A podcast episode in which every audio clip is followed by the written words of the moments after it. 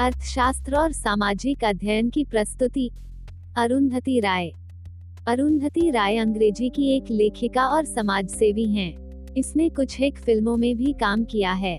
The God of Small Things के लिए बुका पुरस्कार प्राप्त अरुंधति राय ने लेखन के अलावा नर्मदा बचाओ आंदोलन समेत भारत के दूसरे जन आंदोलनों में भी हिस्सा लिया है।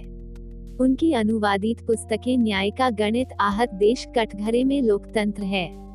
हाल ही में उनकी पुस्तक the doctor and the saint the Ambedkar Gandhi debate चर्चा में है, जिसका हिंदी अनुवाद प्रोफेसर रतनलाल ने एक था डॉक्टर, एक था संत के नाम से किया है।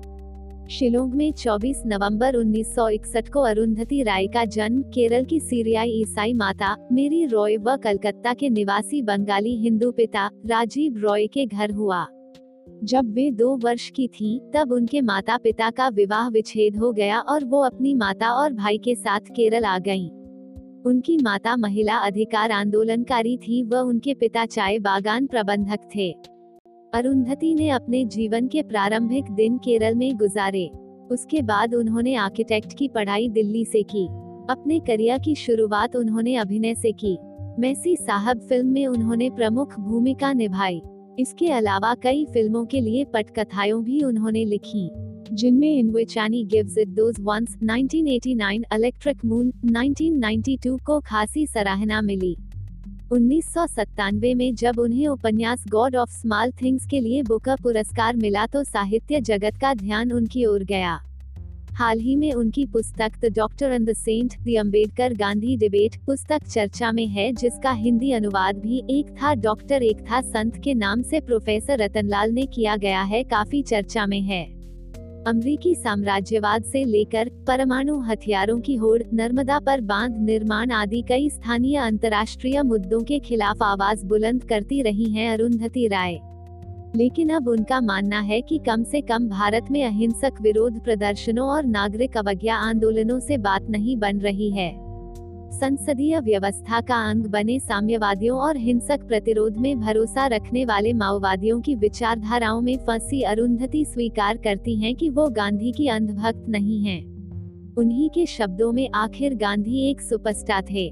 जब वे भूख हड़ताल करते थे तो वह भूख हड़ताल पर बैठे सुपरस्टार थे। लेकिन मैं सुपरस्टार राजनीति में यकीन नहीं करती। यदि किसी झुगी की जनता भूख हड़ताल करती है तो कोई इसकी परवाह नहीं करता। अरुंधति का मानना है कि बाजारवाद के प्रवाह में बहते चले जा रहे भारत में विरोध के स्वरों को अनसुना किया जा रहा है। जनविरोधी व्यवस्था के खिलाफ न्यायपालिका और मीडिया को प्रभावित करने के प्रयास नाकाम साबित हुए हैं। उन्होंने कहा मैं समझती हूँ हमारे लिए ये विचार करना बड़ा ही महत्वपूर्ण है कि हम कहाँ सही रहे हैं और कहाँ गलत। हमने जो दलीलें दी वे सही हैं, लेकिन अहिंसा कारगर नहीं रही है। न्यायपालिका की अवमानना के आरोप में संक्षिप्त कैद काट चुकी अरुंधति का स्पष्ट कहना है कि वह हथियार उठाने वाले लोगों की निंदा नहीं करती। उन्होंने रॉयटर्स को इंटरव्यू में कहा, मैं ये कहने की स्थिति में नहीं हूँ कि हर किसी को हथियार उठा लेना चाहिए, क्योंकि मैं खुद हथियार उठाने को तैयार नहीं हूँ, लेकिन साथ ही मैं उन लोगों की निंदा भी नहीं करना चाहती जो प्रभावी होने के दूसरे तरीकों का रुख कर रहे हैं. अपने विचार को उन्होंने गार्डियन को दिए साक्षात्कार में थोड़ा और स्पष्ट किया, मेरे लिए किसी को हिंसा का उपदेश देना अनैतिक होगा, जब तक मैं खुद हिंसा पर उतारू नहीं हो जाती।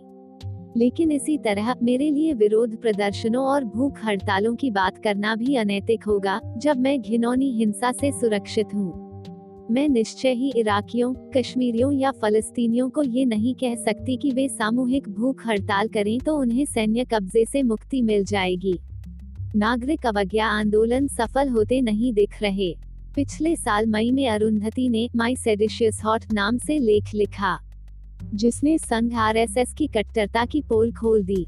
रॉय ने खुशी से अपना नाम भी बढ़ रहे देशद्रोहियों की सूची में जोड़ा, जिसे नरेंद्र मोदी सरकार और उसकी ट्रोल आर्मी लगातार परेशान करती रही है। अरुंधति की नई किताब, मिनिस्ट्री ऑफ़ अटमोस्ट हैप्पीनेस, जल्द ही आने वाली है। धन्यवाद।